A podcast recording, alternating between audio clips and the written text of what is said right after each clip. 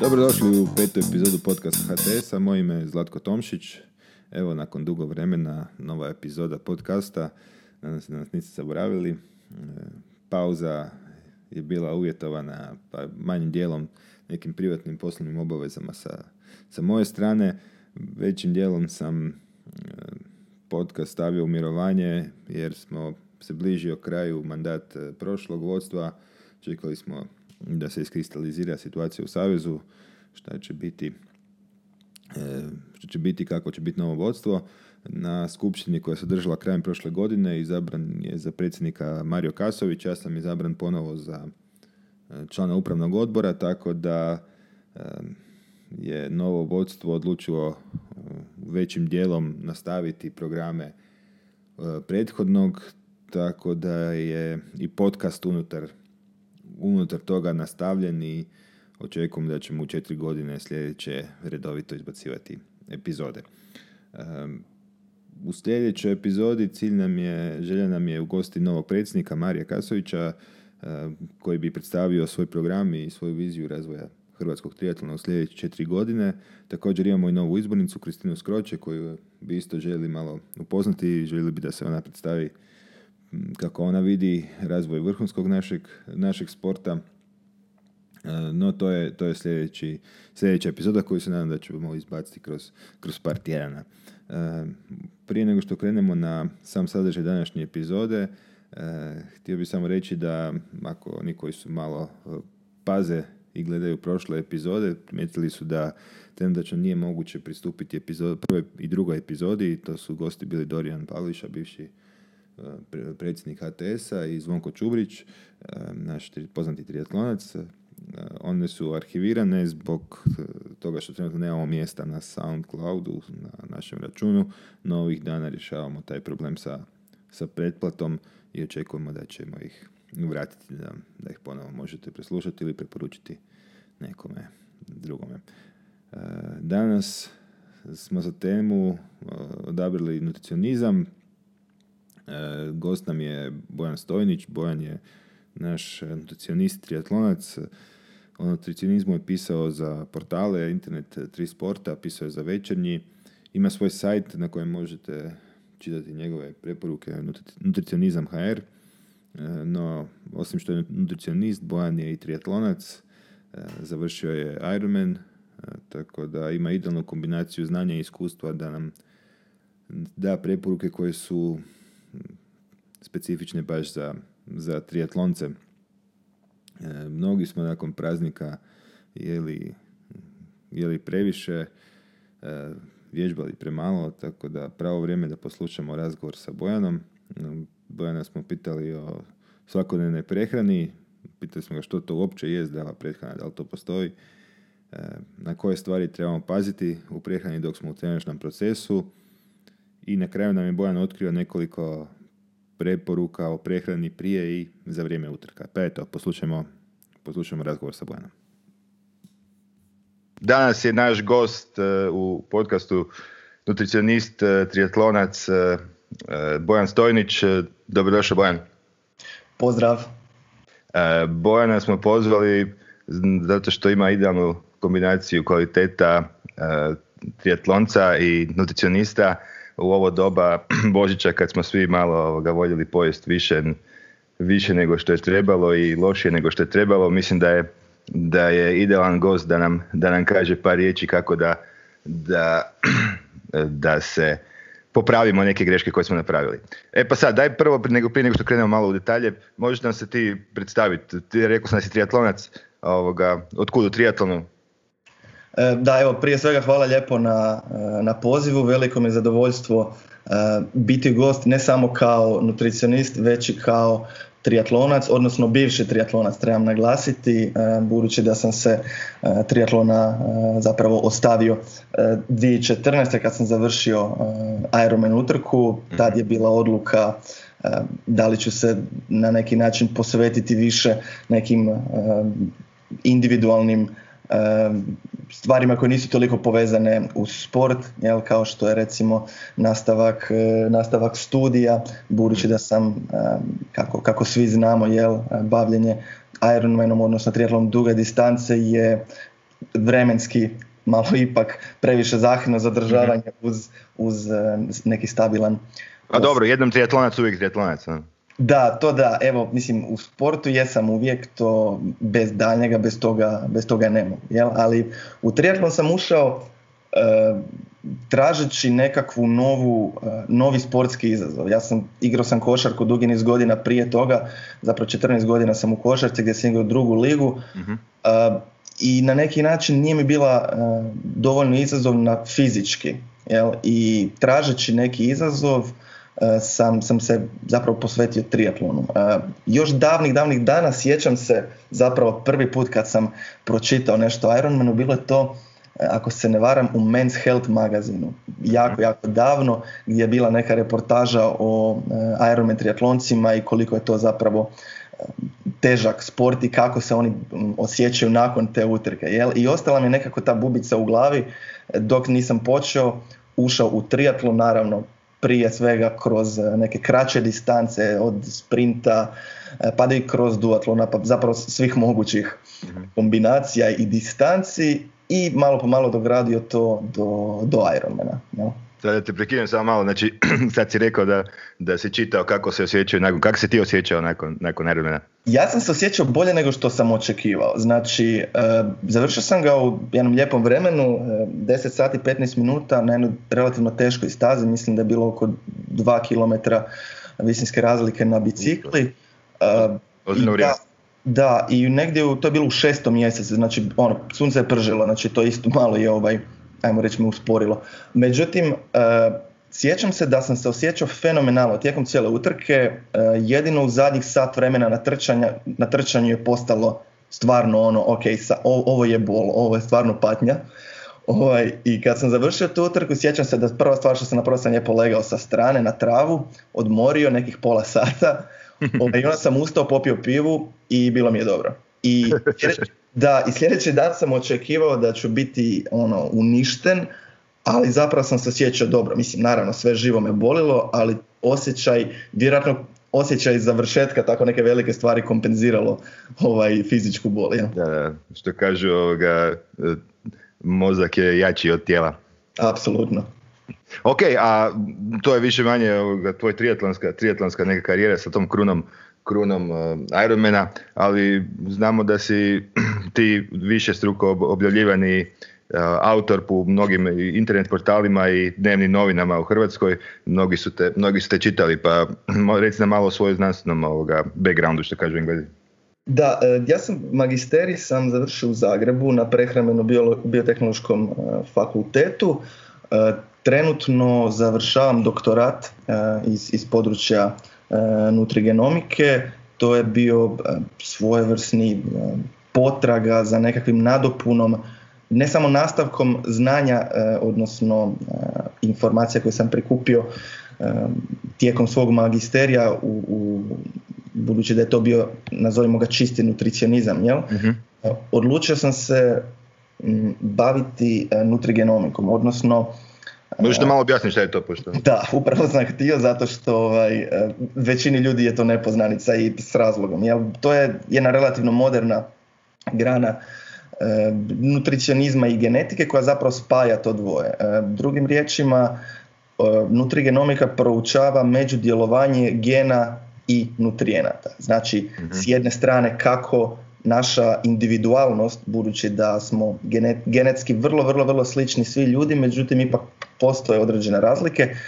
Dakle, kako te razlike utječu na naše potrebe za nutrijentima i za eventualne reakcije na te nutrijente. Znači, s jedne strane, a s druge strane kako ti sami nutrijenti utječu na našu ekspresiju gena. Sad, zvuči ovako malo kompleksno, ali se može pojednostaviti doslovno kao međudjelovanje gena i prehrane. Pa sad kad smo kod toga, ajmo onda, to je dobar šlagvord da krenemo malo detaljnije u naše teme koje smo se zadali. Prvo neko pitanje koje smo općenito htio pročitati ovom je što je zdrava prehrana. Pa sad u svjetlu ovog što si ispričao, da li postoji jedna zdrava prehrana za sve ljude? Da, baš mi je drago da započinješ sa tim pitanjem, zato što je to nešto što se jako rijetko pita. pitanja koje se vrlo rijetko postavlja. Ja sam baš zapravo pred, godinu, dvije napisao jedan članak kad sam istraživao na tu temu, znači zašto se nitko ne pita što je to zdrava prehrana. Svi dajemo ok, ove savjete, one savjete, ova dijeta, ona dijeta, međutim niko ne pita ok, dobro, što to konkretno znači. Evo, da odmah odgovorim da li postoji jedna jedinstvena zdrava prehrana za sve, apsolutno ne. Znači, ne samo iz konteksta genetike, odnosno naših genetskih razlika, već i iz razlika u životnom stilu. Znači, na primjer, ne možemo imati jednako prehranu ako imamo noćnu smjenu, ako imamo dnevnu smjenu. To utječe. Isto tako ne možemo imati istu prehranu ako smo alergični na jednu namirnicu dok netko drugi nije. Isto tako i ako mrzimo određenu namirnicu do razine da nam izaziva povraćanje, naravno to mijenja oblik prehrane. Vjerojatno ima i u ulogu i klima gdje živimo, nije isto, vjerojatno se ne možemo isto hraniti na sjevernom polu i na ekvatoru. Naravno, znači to je jedna ogromna razlika koja se podrazumijeva, jer svakako tražimo nama dostupne namirnice, jer nažalost te popularne dijete nikada to ne uzimaju u obzir i onda ono što imamo su ljudi koji pokušavaju se hraniti na način koji je jednostavno nerealan u njihovim uvjetima. Jer ona dolazi i frustracije i do odustajanja. Znači ne postoji jedna magična formula, ali ne. Onda ajmo se prebaciti na malo nešto konkretnije što postoji. Znači koje su neke smjernice, koje su zajedničke preporuke koje bi se trebali držati. Da, dakle, s obzirom da zdrava prehrana nije ista za sve, to ne znači da svatko može jesti što god njemu odgovara. Jel, to je isto jedan popularni mit koji ljudi smatraju da njihovo tijelo najbolje zna što njemu treba. Međutim, to jednostavno nije istina. Mislim, kad bi ja slušao svoje tijelo, u principu jeo bi jedno 50% slatkiša, jer ja se obožavam slatko. Međutim, da to nije put prema zdravlju, tako da ipak se ograničavam. S obzirom na to, zdravu prehranu bih definirao kao onu prehranu koja zadovoljava sve naše individualne prehrambene potrebe, minimizira unos štetnih tvari, a isto tako pruža zadovoljstvo. Dakle, kad govorimo o individualnim prehrambenim potrebama, tu je znači riječ o makronutrijentima, mikronutrijentima i fitonutrijentima. Nećemo ulaziti u detalje što je svaki od njih, mislim da za to nema potrebe, međutim generalno ako znamo znači, da naše tijelo ima određene zahtjeve kao što svaka, kao što auto treba gorivo, treba, ulje, treba ulje za kočnice i tako dalje.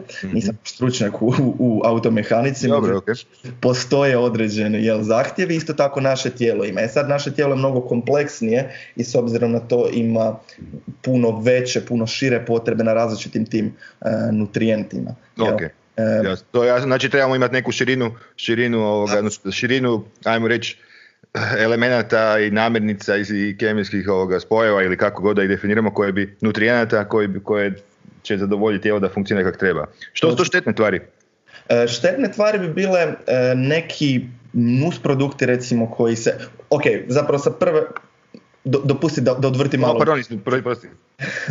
Na prvom mjestu bi zapravo to bili otrovi. Naravno, nećemo jesti ono što nas direktno truje. Sad, problem kod toga je što je svaki lijek može biti otrov ovisno o dozi, što znači da nije isto jedna molekula otrova i pola litra otrova. Na primjer, vode možemo vidjeti da voda apsolutno je esencijalna za život, međutim s druge strane ako probaš popiti 7 do 10 litara vode odjednom, vrlo vjerojatno ćeš umrijeti. Znači, tada ta voda postaje otrov. Tako da, kad govorimo o štetnim tvarima, mislim da marketing industrija tu jako puno iskorištavaju tu tezu, odnosno fokusiraju se na ono što je štetno u prehrani. Međutim, istina je da je jako malo stvari, odnosno nutrijenata ili hrane, štetno samo po sebi za naše zdravlje. Možda i jedini nutrijent koji je sam po sebi štetan, znači u bilo kakvoj količini, su transmasne kiseline. Sad, to sam izvojio čisto kao... Pardon? Transmasne kiseline, gdje ih možemo naći u prehrani primjer? Da, zapravo danas ih nalazimo sve manje i manje. Do pred nekih 10 godina bismo ih nalazili u nekakvim margarinima, odnosno u hrani koja je industrijskim proizvodima koji sadrže djelomično hidrogenirana biljna ulja. A, ok. To treba potražiti na pakiranju. Dobra vijest je što je industrija reagirala na to saznanje i zapravo danas su vrlo rijetki proizvodi koji to sadrže. Na primjer, u Danskoj su potpuno zabranjene. Mm-hmm. Mislim da kod nas nisu zabranjene, ali gotovo da ih nema. Ja se ne sjećam kad sam zadnji put zapravo vidio taj termin na ambalaži. Uglavnom, znači, kad govorimo o tim štetnim tvarima, one postoje, međutim ne treba ih se plašiti toliko koliko se stvara neki dojam u javnosti. Znači, osim ovih masti, znači transnezasićenih masnih kiselina. Transnezasićenih masti, nakon toga je pitanje samo količine, odnosno, ajmo reći, doze. Točno, mislim, u principu i kod transmasti je pitanje doze. Jedino što je njihova doza relativno niska, već se povezuje sa štetnim učincima. Međutim, drugi veliki neprijatelj javnog zdravlja, kako ga neki vole nazivati, je šećer, jel? Koji sam po sebi nema negativnog učinka na zdravlje. Njegov problem je u tome što ga ljudi pojedu toliko da ili se udebljaju, odnosno nakupe masno tkivo, koje je onda zapravo odgovorno za zdravstvene probleme, ili s druge strane zbog te količine šećera koje unose ne unese dovoljno onih tvari koje smo ranije spomenuli da zadovolje sve naše individualne prehrane potrebe. I na kraju je nedostatak tih tvari koje nam doista trebaju zaslužan za problem. Evo. Znači isto kao što ako popiješ previše vode nije dobro, isto tako ako jedeš previše šećera nije dobro. Naravno. Ali bez vode ne možemo. E sad, bez šećera neki kažu da možemo, neki kažu da ne možemo. Ja mislim da ja osobno ne mogu i niti ne želim. Mislim, ne želim živjeti takav život u kojem neću jesti slatko. Jel? Zato što treba imati na umu da hrana nije samo ove dvije točke, znači nisu samo zadovoljenje prehrambenih potreba i minimizacija unosa štetnih tvari, već i zadovoljstvo. Znači, zadovoljstvo koje nije čisto psihološki, već se psihičko zadovoljstvo sadražava i na fizičko. Jel? Znači, svako opuštanje koje naše tijelo dobije kao neki rezultat ukusne hrane, koja je često slatka hrana, jel? Zapravo nam pomaže, nam potiče pozitivan odgovor tijela, odnosno nešto što će nam dugoročno pružiti zdravlje. Jel? Ja. Pardon, to kažu da ima dva tipa ljudi, jedni koji žive da bi jeli i drugi koji jedu da bi živjeli. Da, nažalost, postavlja sve češće sve mislim da je sve više ljudi koji jedu, koji žive da bi jeli i ne u kontekstu zato što oni toliko vole hranu, već obsesivni su i pokazuju obsesivno ponašanje što se tiče hrane u potrazi za nekakvim optimalnim zdravljem. Jel? I samim time, na stranu to što ti njihovi pokušaji su vrlo često pogrešno usmjereni, ali isto tako zanemaruju tu komponentu zadovoljstva u prehranu. Da. Ok, pa to je, ajmo reći, smo otprilike, znači zdrava prehrana je neka prehrana koja zadovoljava sve osnovne elemente koji trebaju, koja ne unosi prevelike količine nekih tvari koje bi onda u tom slučaju mogle biti štetne i na kraju koja nas zadovoljava psihički, ako sam dobro shvatio. Točno tako. Okay. Sad sljedeće, pošto većina ljudi osim zdravlja, sam si rekao da je nakupljanje masnog tkiva dosta veliki problem, odnosno pretilost u današnjem doba, možda ne toliko za triatlonce, ali možda za neke ljude koji tek ulaze u triatlon i koji se hoće pokrenuti, sigurno da je gubljenje tjelesne mase jedna od bitnih razloga zašto se između ostalog neki ulaze u triatlon. E sad, pošto većina ljudi kad počinje gubiti težinu, prvo što počnu gledati kalorije. E sad, da li su sve kalorije iste, da li je samo bitno da imamo kalorijski deficit, kako tu gledaš na taj problem? Ovako, kalorija jest kalorija, znači tu nema zaobilaženja. U drugim riječima svaka kalorija jednako vrijedi, budući da je kalorija predstavlja mjeru energije, to se jednostavno ne mijenja.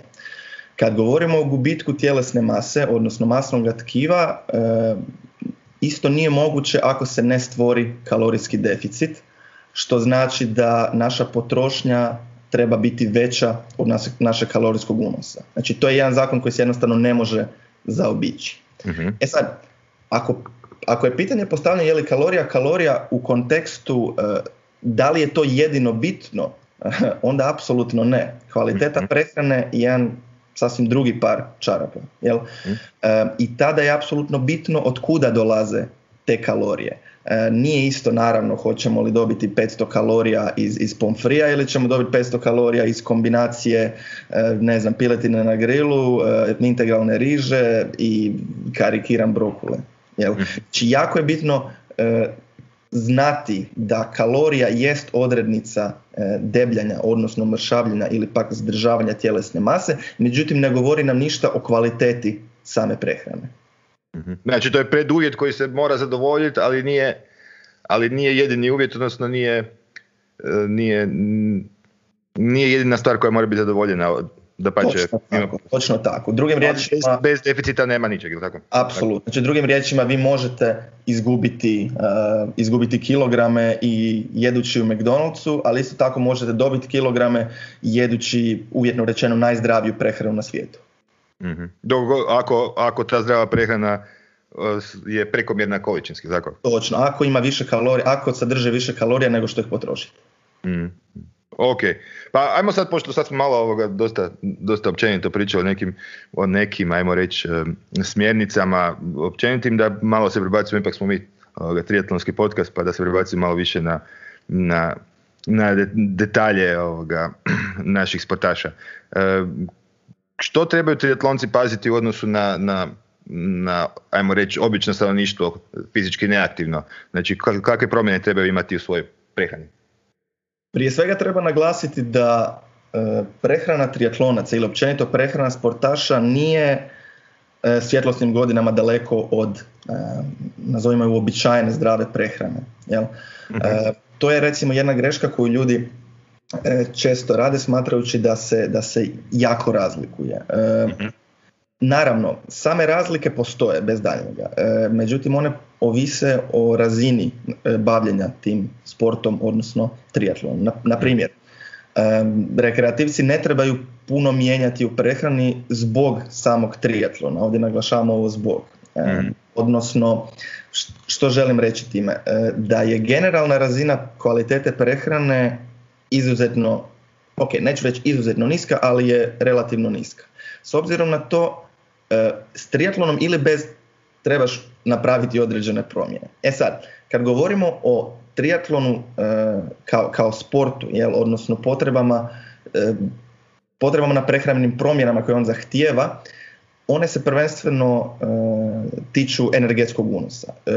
Vrlo jednostavno, potrošnja tijekom triatlona u odnosu na ako ništa ne radimo ili ako se bavimo vrlo, vrlo niskim razinama tjelesne aktivnosti, potrošnja će rasti i nju treba nadoknaditi, jel, ako želimo zadržati našu tjelesnu masu.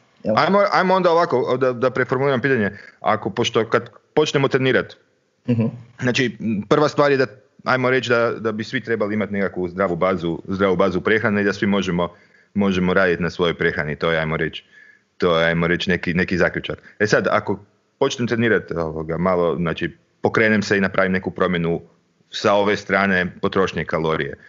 Znači, do sad sam trošio, ne sad bez veze kažem, 2000 kalorija na dan, sad ću početi trošiti 3000 kalorija na dan. Od čega se sastoji ova 1000 koja se više troši? Da. Ne, pitanje skroz na mjestu.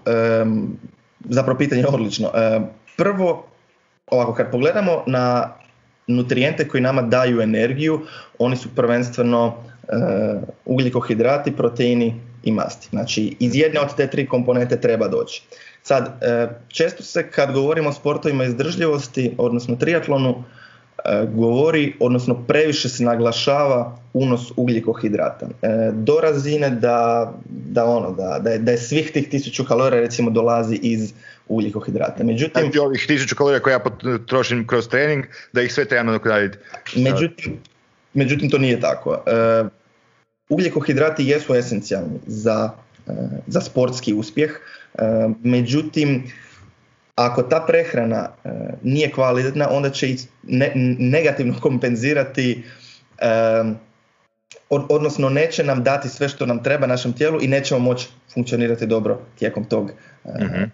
tijekom sportske izvedbe. Tako da odgovor na pitanje od kuda treba doći tih 1000 kalorija zapravo treba biti podijeljeno. Znači, prije svega potrebe na proteinima se blago povisuju, dok su one kod neaktivne populacije negdje oko 1 grama po kilogramu tjelesne mase, kod triatlonaca, opet ovisno o razini bavljenja, se dižu i do 1,5 ili 1,7 grama po kilogramu tjelesne mase. Znači, od tuda će doći dio povećanja. Dio povećanja će svakako i treba većina doći iz ugljikohidrata, a ona treća komponenta koju smo spomenuli, masti, isto tako treba to pratiti. Zašto? Prvenstveno zbog praktičnosti. Znači, nije jednostavno uzeti žlicu i jesti rižu samo po sebi. To nema puno smisla. Dakle, bitno je da ta prehrana triatlonca isto tako bude dovoljno palatabilna, odnosno dovoljno jestiva. Jer ako ne bude dovoljno jestiva, čovjek je neće pojesti. Ako nije stvar održiva, ako sve pošalješ kragu nakon dva tjedna, nema puno smisla. Točno, to nema smisla. I to je jedna od grešaka u kojoj ljudi, posebno sportaši, znači zapadaju. Razlog tome je što su sportaši dosta ovako jedna disciplinirana skupina ljudi, i onda smatraju da trebaju na neki način spartanski trenirati, isto tako spartanski se hraniti. I dok naravno postoje određena pravila i treba slijediti određene smjernice, to ne znači da prehrana treba predstavljati muku.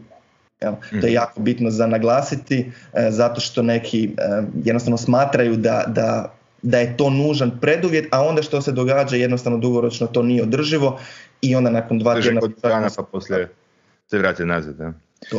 Ako te mogu samo pitati, znači sad smo pričali o nekakvoj, ajmo reći, toj energetskoj razlici.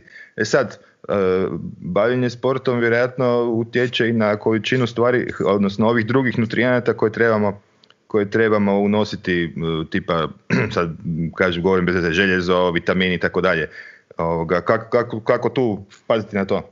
Da, njihov količina mikronutrijenata se prvenstveno povećava kroz povećanje energetske potrošnje. Odnosno, recimo količina željeza, količina određenih minerala ne raste skupa s porastom potrošnje energije. Međutim, recimo vitamini B skupine, njihova potrošnja raste. Njihova potreba za njima raste. To je dobro iz razloga što B vitamina uglavnom pronalazimo u žitaricama, i to žitaricama cjelovitog zrna. Ako onih naših 1000 kalorija prvenstveno ciljamo nadopuniti iz ugljikohidrata, tada će zapravo se i potrebe na vitaminima B skupine zadovoljiti. Jel? Generalno gledano, ako je kvaliteta prehrane visoka, što znači da, ponavljamo opet, zadovoljava sve prehrambene potrebe, tada će se povećanjem same energetskog unosa zapravo će se pratiti i povećani unos nutrijenata, koji će uglavnom biti dovoljan da se zadovolje te povećane potrebe. Znači, dok je na tanjuru ovoga šareno različito i više, ajmo reći, raznoliko općenito, dotle je sve više manje okej. To je ok, ali opet ne treba niti banalizirati tu stvar. Jel? Naime, kad govorimo o nekakvom optimalnom tanjuru, recimo kako bi trebao izgledati jedan tanjur i kako ga ja preporučam u praksi, je 1/4 tanjura gdje je neki izvor proteina, da li je to riba, meso, jaja ili pak vegetarijanski izvor proteina, gdje je 1/4 ugljikohidrati, znači riža, tjestenina, po mogućnosti integralni, i 1/2 čini povrće. Povrće tu znači uključujemo i mahunarke. Sad, kod triatlonaca naravno ti će se omjeri malo i mijenjati, znači vjerojatno će biti više ugljikohidrata, međutim vrlo je teško to reći bez individualnog bez individualne procjene. Jer ono što je, naravno, osobi koja trenira 12 sati tjedno nije isto kao i osobi koja trenira 4 sata tjedno. Jasno, znači to su neke smjernice i količine, naravno, ovisi o tome. Spomenuo si vegetarijance, da li naši kolege vegetarijanci imaju neke posebne potrebe, otkud najbolje dobiti, znamo da je neka fama postoji o proteinima u vegetarijanstvu, pa kako da se oni... Generalno, vegetarijanci mogu zadovoljiti svoje potrebe na proteinima.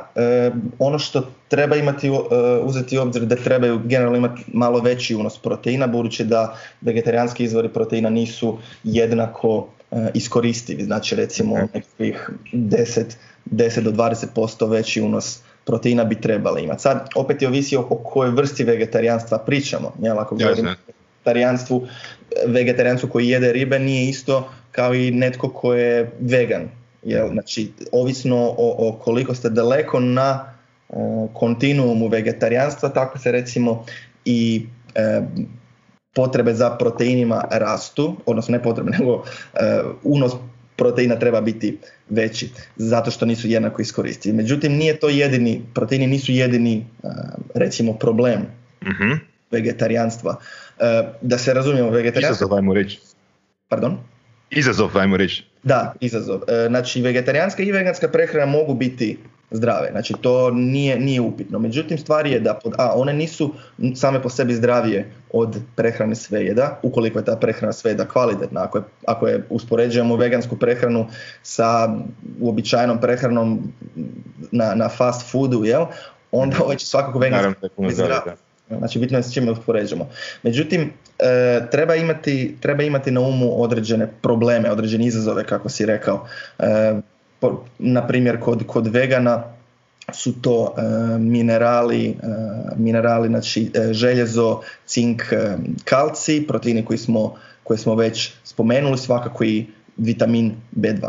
Znači, jako je bitno da ukoliko se netko odluči zakrenuti tim, nazovimo alternativnom prehranom, bitno je znati koje rizike ta prehrana nosi i adekvatno ih kompenzirati. U tom ću se informirati i kontaktirati.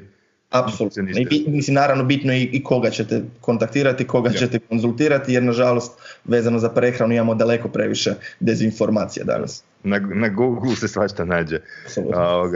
Ok, to je što se tiče naših kolega vegetarijanaca. A što se tiče, ajmo reći, svi imamo mjesta, rekao si, za poboljšanje, znači svi radimo nekakve, ajmo reći, greške ili imamo manjkavosti u svojoj prehrani. Da li postoji neka tipična greška koju vidiš da triatlonci radi u svojoj svakodnevnoj prehrani?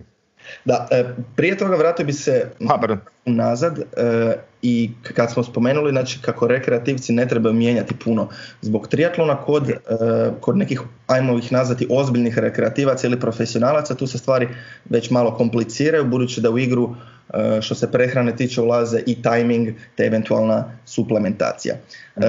S obzirom na to, najčešća greška koju vidim da triatlonci rade u prehrani je zapravo ona bazična, a to je, znači, nemaju adekvatnu prehranu generalno.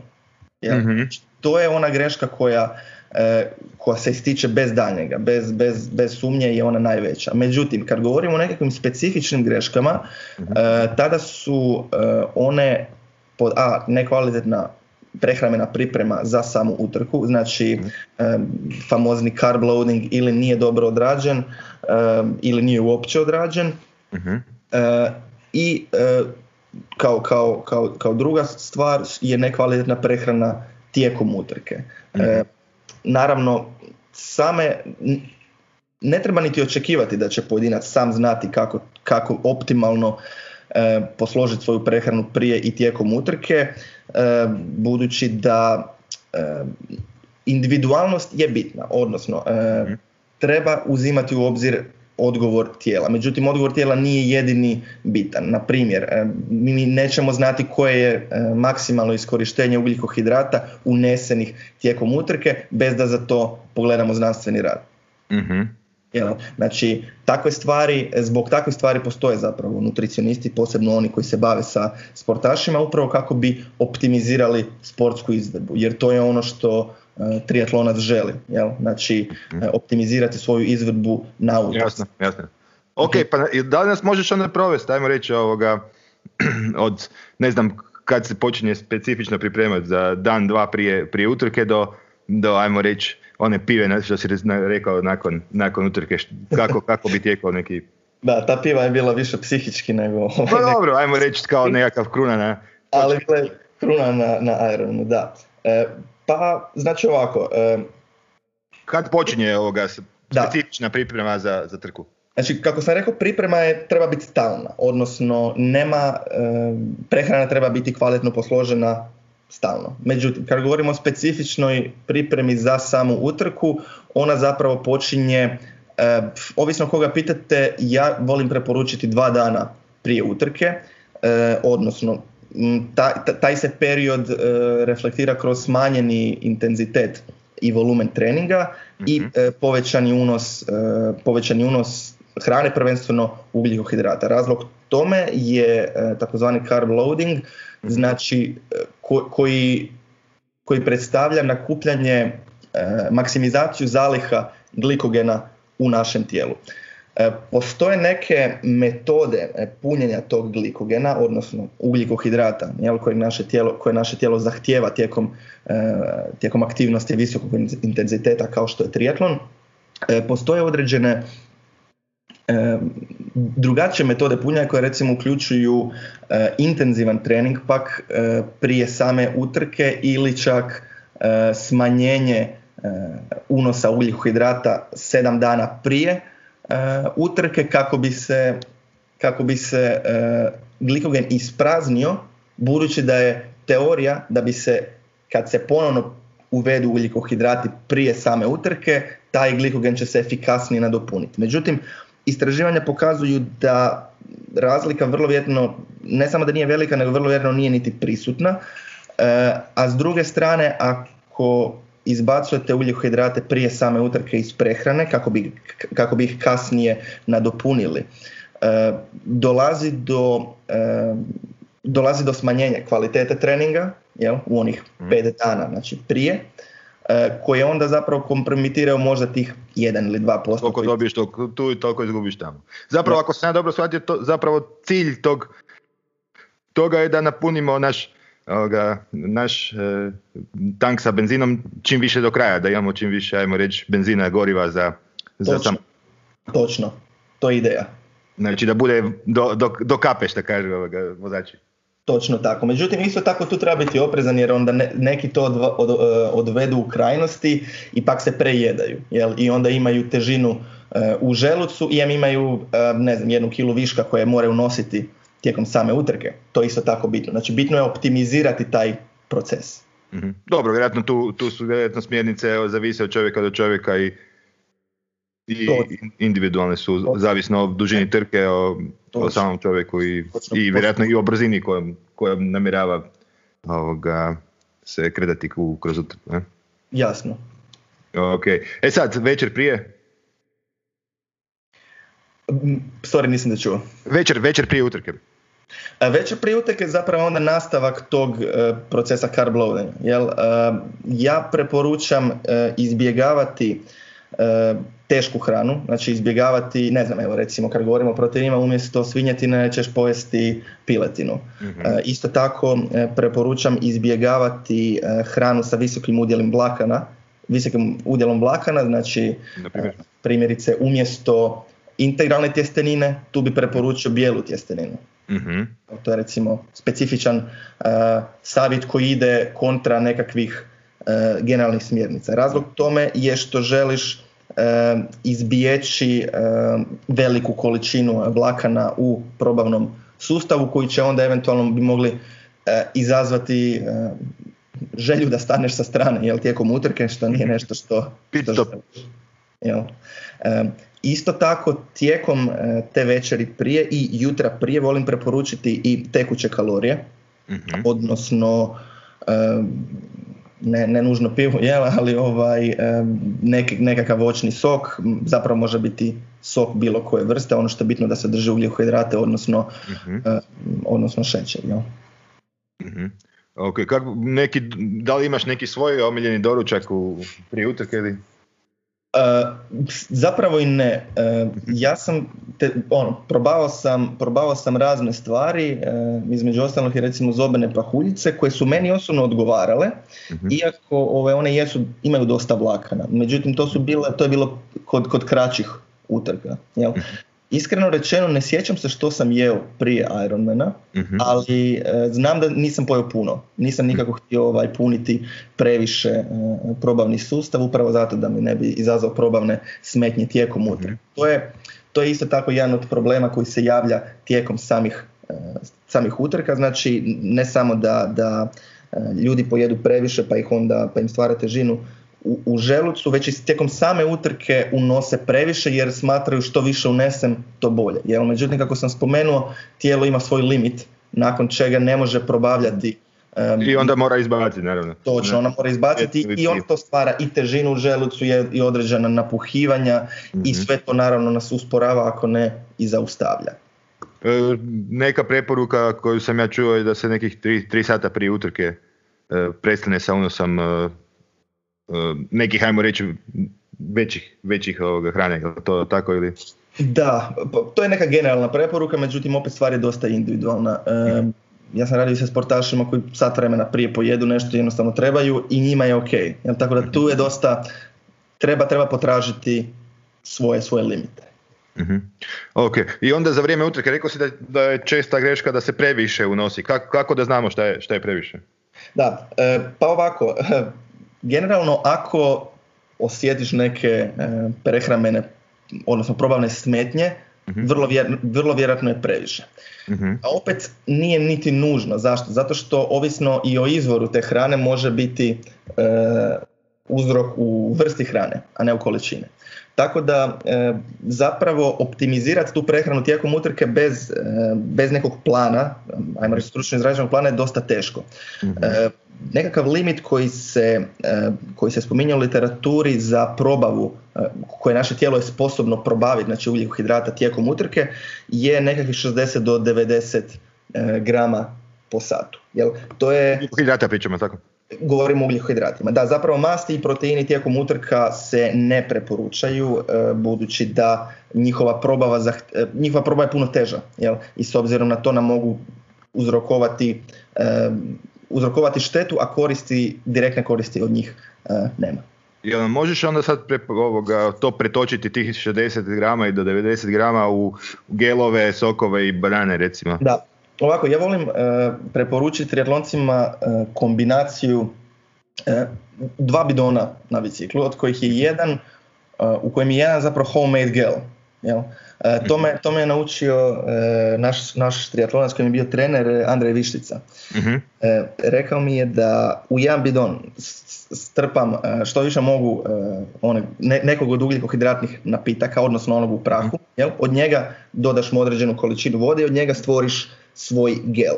U drugi bidon staviš vodu i taj bidon recimo možeš mijenjati. Znači tijekom utrke, ako govorimo o dugom triatlonu, bacaš taj bidon, uzimaš drugi. Jel, međutim, u ovom svom osnovnom imaš svoj gel. Sad, količina gela... Znači to je zapravo sok, ajmo reći, koji je napravljen jako gusto. Ako točno, neka vrsta sirupa. Jel? I onda tu taj sirup miješ, recimo uzmeš gut sirupa i 3 guta vode.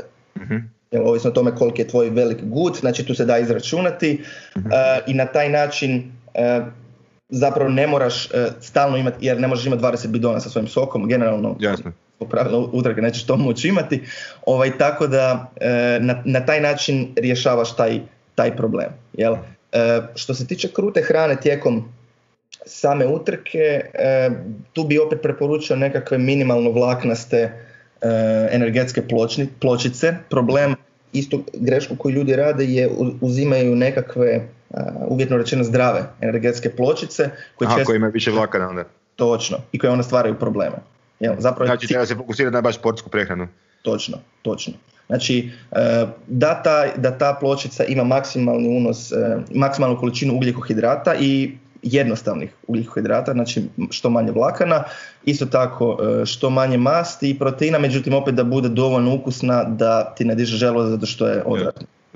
Znači zapravo ono što nam je tekom svakodnevne prehrane cilj da ima više vlakana, da se te da se, ajmo reći, te namirnice, odnosno hrana sporije i duže zadrži u prodavnom traktu, to nam je kontra za vrijeme utrke, da ne želimo da nam želimo čim manje imati u... Točno tako. Ok. E sad daj nam recimo, on ti rekao si 60 do 90 ovih grama po satu ugljikohidrata da se treba, znači koliko bi to bilo, ajmo reći, jedan gel koliko ima ugljikohidrata prosječan? Ako se ne varam, gelovi su od nekakvih 30 do 50 grama. Jel, mislim da... Zavisi od... Uh-huh. Da, i onda znači to je, znači na sad bi bio jedan gel, vjerojatno malo i malo soka. Koliko banana ima recimo prosječna? Znaš na pamet. Ne znam ti na pamet. A, okej, okay, ne znam. Ali evo, banana nije nešto što bi preporučio recimo tijekom utrke. Ne. Meni osobno i dosta ljudi sam čuo da stvara, da im stvara određene probavne smetnje. Mm-hmm. Ok, u redu, hvala ti. Znači to je nešto što bi bilo za vrijeme utrke. Da li treba još nešto paziti za vrijeme utrke? Hidracija svakako. Mm-hmm. I jedna stvar je unos same energije, druga stvar je hidracija koju zbog povećane aktivnosti naše tijelo se i grije više i samim time treba tu toplinu izbaciti da ne bi došlo do pregrijavanja. Način na koji to radi je znojenjem, a onda tu vodu treba nadoknaditi. Hidracija, odnosno potrebe za istom se značajno razlikuju ovisno od osobe do osobe i ovisno o uvjetima u kojima se utrka odbija. Znači naravno da nije isto da li ćemo utrku imati na 15 stupnjeva ili na 30 stupnjeva Celzijusovih. Voda može biti, gubitak vode može biti dvostruk. Isto tako postoje ljudi koji se znoje jako puno, ljudi koji se znoje jako malo. Zbog toga je bitno odrediti individualnu razinu znojenja. To se može napraviti vaganjem prije i nakon treninga u nekoliko navrata i onda odrediti koji je taj gubitak. Jel? I koliko treba onda, iz toga se dobije koliko na sat ili tijekom utrke treba pobiti. Točno. E sad opet, kao i kod ugljikohidrata i kod unosa vode, odnosno apsorpcije vode, postoji granica koje tijelo može apsorbirati. Jel, opet tu su dosta stvari individualna, međutim volim preporučiti recimo između 500 ml i 1 litru na sat. Ponavljam, a to je, ajmo reći, nekakav ajmo reći, dobar benchmark ili početak od kojeg treba početi testirati, pa na odnosu na svoje potrebe regulirati, smanjivati i povećavati. Točno tako, jer s jedne strane, ako uneseš premalo vode, jednostavno tvoje tijelo neće funkcionirati na utrci kako treba, jer će doći do dehidracije. S druge strane, ako uneseš previše vode, morat ćeš stati radi mokrenja, jer ni jedno ni drugo ne želiš. E sad, hidracija je, što se tiče dehidracije, do nje vrlo vjerojatno neće doći ako se vodimo osjećajem žeđi. Drugim riječima, osjećaj žeđi je sasvim dobar pokazatelj koliko nam vode treba. Jel? Znači ne treba pretjerivati i piti nikako. Na silu, ajmo reći. Na primjer, ne znam, bio je bostonski maraton pred ne znam koliko godina, baš je netko bio umro zbog toga što je smatrao da treba neprestano piti, jel? I toliko je razrijedio, ajmo reći, krv do razine da je jednostavno umro, jel? Zbog hiponatremije, odnosno njegova koncentracija natrija je pala toliko da jednostavno tijelo više nije moglo funkcionirati. Tako da, znači to može imati potencijalno opasno ako ode vjerojatno u ekstrem, ako se previše pije. To, mislim, jako rijetko se događa, ali ne treba pretjerivati. Ali je pokazati da ne treba pretjerivati u svakom slučaju. Točno. Ok, vidimo puno ljudi da se, znači, često rekao si da je, znači, jedna, ajmo reći, svrha vode da kao, ajmo reći, za probavu, znači da se apsorbira u naše tijelo, a drugi je da se znojimo i hladimo tako. Da li ima smisla vidimo da se često ljudi zaljevaju s vodom, koriste ledom da se ohlade. Da li to ima smisla raditi? Ima smisla, međutim vrlo vjerojatno više psihološki nego fiziološki. Uh-huh. Tako da ja se sjećam, ja sam to recimo radio, čitao sam istraživanje koje kažu možda nije toliki efekt, međutim psihološki mislim da jako dobro dođe. Da, to sigurno, to mi niko ne može reći da nije dobro, pogotovo i nakon utrke i za vrijeme se malo ohladiti sa vodom. Ok, to je to više manje što se tiče onda utrke. Ako nemaš nešto drugo za dodat, šta je nakon trke? Nakon trke zapravo potrebno je što ranije se vratiti starim navikama. Jedna od grešaka koje ljudi rade, prvenstveno rekreativci, je da smatraju, odnosno da precijenjuju količinu energije koju su potrošili za vrijeme utrke, posebno kad se radi o kraćim utrkama. Mm-hmm. I tada ono jedu sve što im stigne pod ruku. I na kraju ne samo da nadoknade ono što su potrošili, već unesu i više od toga. Jel? Sad, kod triatlona nemamo utrke koje su jedna za drugom, jel? Kao što recimo u nekakvim sportovima, borilačkim sportovima imamo borbe koje su jedna za drugom i tada eventualno potrebno nadoknaditi zalihe glikogena što je prije moguće. U triatlonu to nije toliko bitno, budući da će sljedeća utrka biti za 7 dana, za 2 tjedna ili još i više ako je u pitanju Ironman, što znači da će se te zalihe glikogena nadopuniti postupno. Ja, znači ne treba forsirati i prejedati se. Mm-hmm. Znači počastice, ali sa mjerom. Sa mjerom, točno tako. Ok, super. Što se tiče trke, to je to. Očito je meni neki, ono što sam ja tu najviše dobio, da je više od nekakvih čarobnih formula, da je najbitnije imati nekakvu kao prvo mjeru i kao drugo raznolikost, ne ići u nijednu krajnost. Ne znam da li sam dobro zaključio to. Da, u principu mislim da je to pravilo svugdje u životu. da, i ne samo za prehranu i pravilo. Da, tako da, mislim, ono što je bitno je posložiti dobar temelj, znači imati kvalitetnu prehranu ne samo oko utrke, već tijekom cijelog trenažnog procesa, a onda specificirati tijekom same pripreme za utrku, tijekom utrke i ovo nakon utrke zapravo, ajmo reći, od te tri komponente najmanje. Ajmo reći, ako sam dobro shvatio, zapravo svakodnevna prehrana je temelj, ajmo reći velika, 90% ili 70%, koliko već, više od pola je temelj na kojem onda ako taj nije temelj zadovoljen, onda ovo što radimo carbo loading i imamo ovakav gel, onakav gel, neće stajati ako nemamo zdravi temelj. Točno, to je isto kao, ne znam, kao triatlonac kupit ćeš najbolju biciklu, jel, ako nisi trenirao, mislim da to nema nikakvog smisla. to je česte greške i sa prehranom i sa biciklima radimo. Da. To je to što se tiče ovog triatlona našeg. Sad čisto jedno pitanje koje mene interesira ovako za svakodnevni život.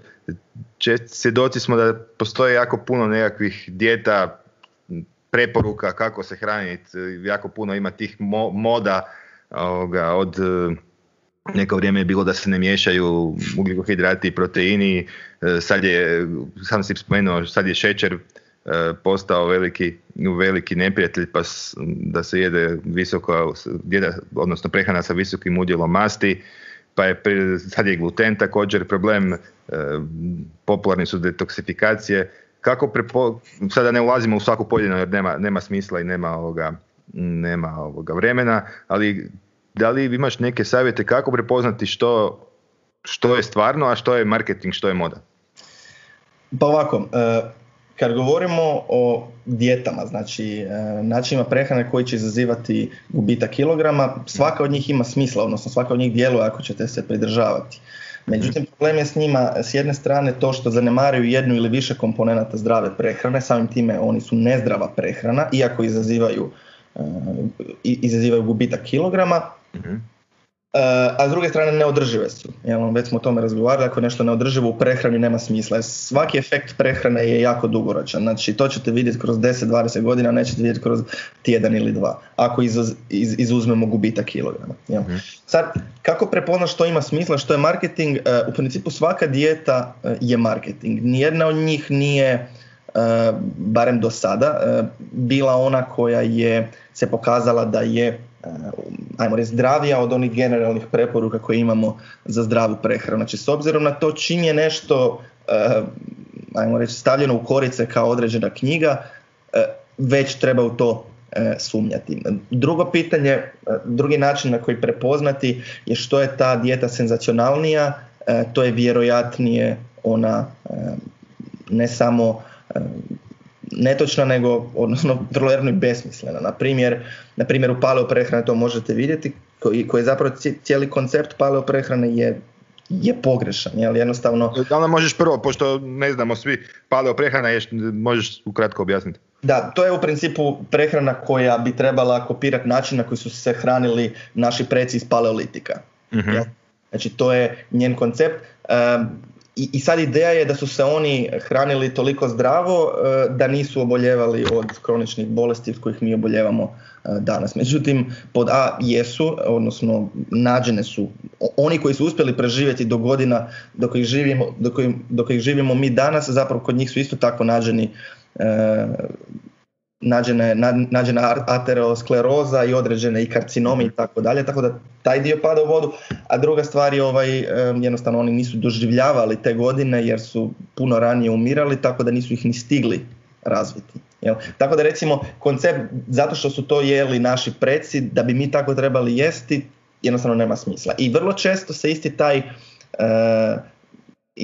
ista ta mitologija zapravo se provlači kroz ostale dijete. Znači imaju određenu priču iza sebe koja, ajmo reći određenu bajku iza sebe, jer to nije ništa više nego bajka, koja ne samo da nije korisna, nego može biti i štetna. Jel? Znači bitno je znati da ukoliko određena dijeta izazove gubitak kilograma, to ne znači da vama čini dobro. Jel? Zapravo vraćamo se na tvoju nutrigenomiku u smislu da svaka dijeta koja nudi jedinstveno rješenje za sve ljude u principu nema znanstveni temelj, jer toliko smo različiti, toliko trebamo imati, mislim toliko smo različiti. Različiti smo i trebamo imati neke... Dovoljno smo različiti da imamo specifične potrebe i ponavljam, ako nešto zvuči predobro da bi bilo istinito, onda 99,9% da to i jest.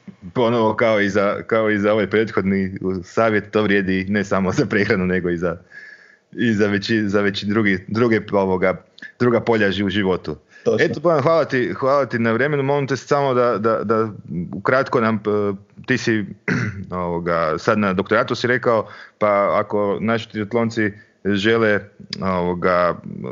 te konzultirati, znam da imaš da si nutricionist, da možeš pomoći, pa gdje i kako te mogu kontaktirati i šta nudiš ti kao nutricionist?